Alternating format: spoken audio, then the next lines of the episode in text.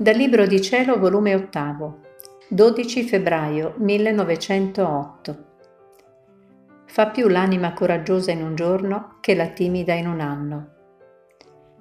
Trovandomi nel solito mio stato, quando appena è venuto il benedetto Gesù e mi ha detto, Figlia mia, la timidezza reprime la grazia e inceppa l'anima. Un'anima timida non sarà mai buona a operare cose grandi, né per Dio né per il prossimo né per sé.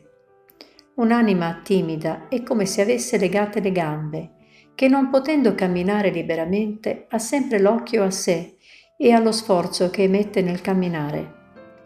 La timidezza fa tenere l'occhio sempre in basso, mai in alto.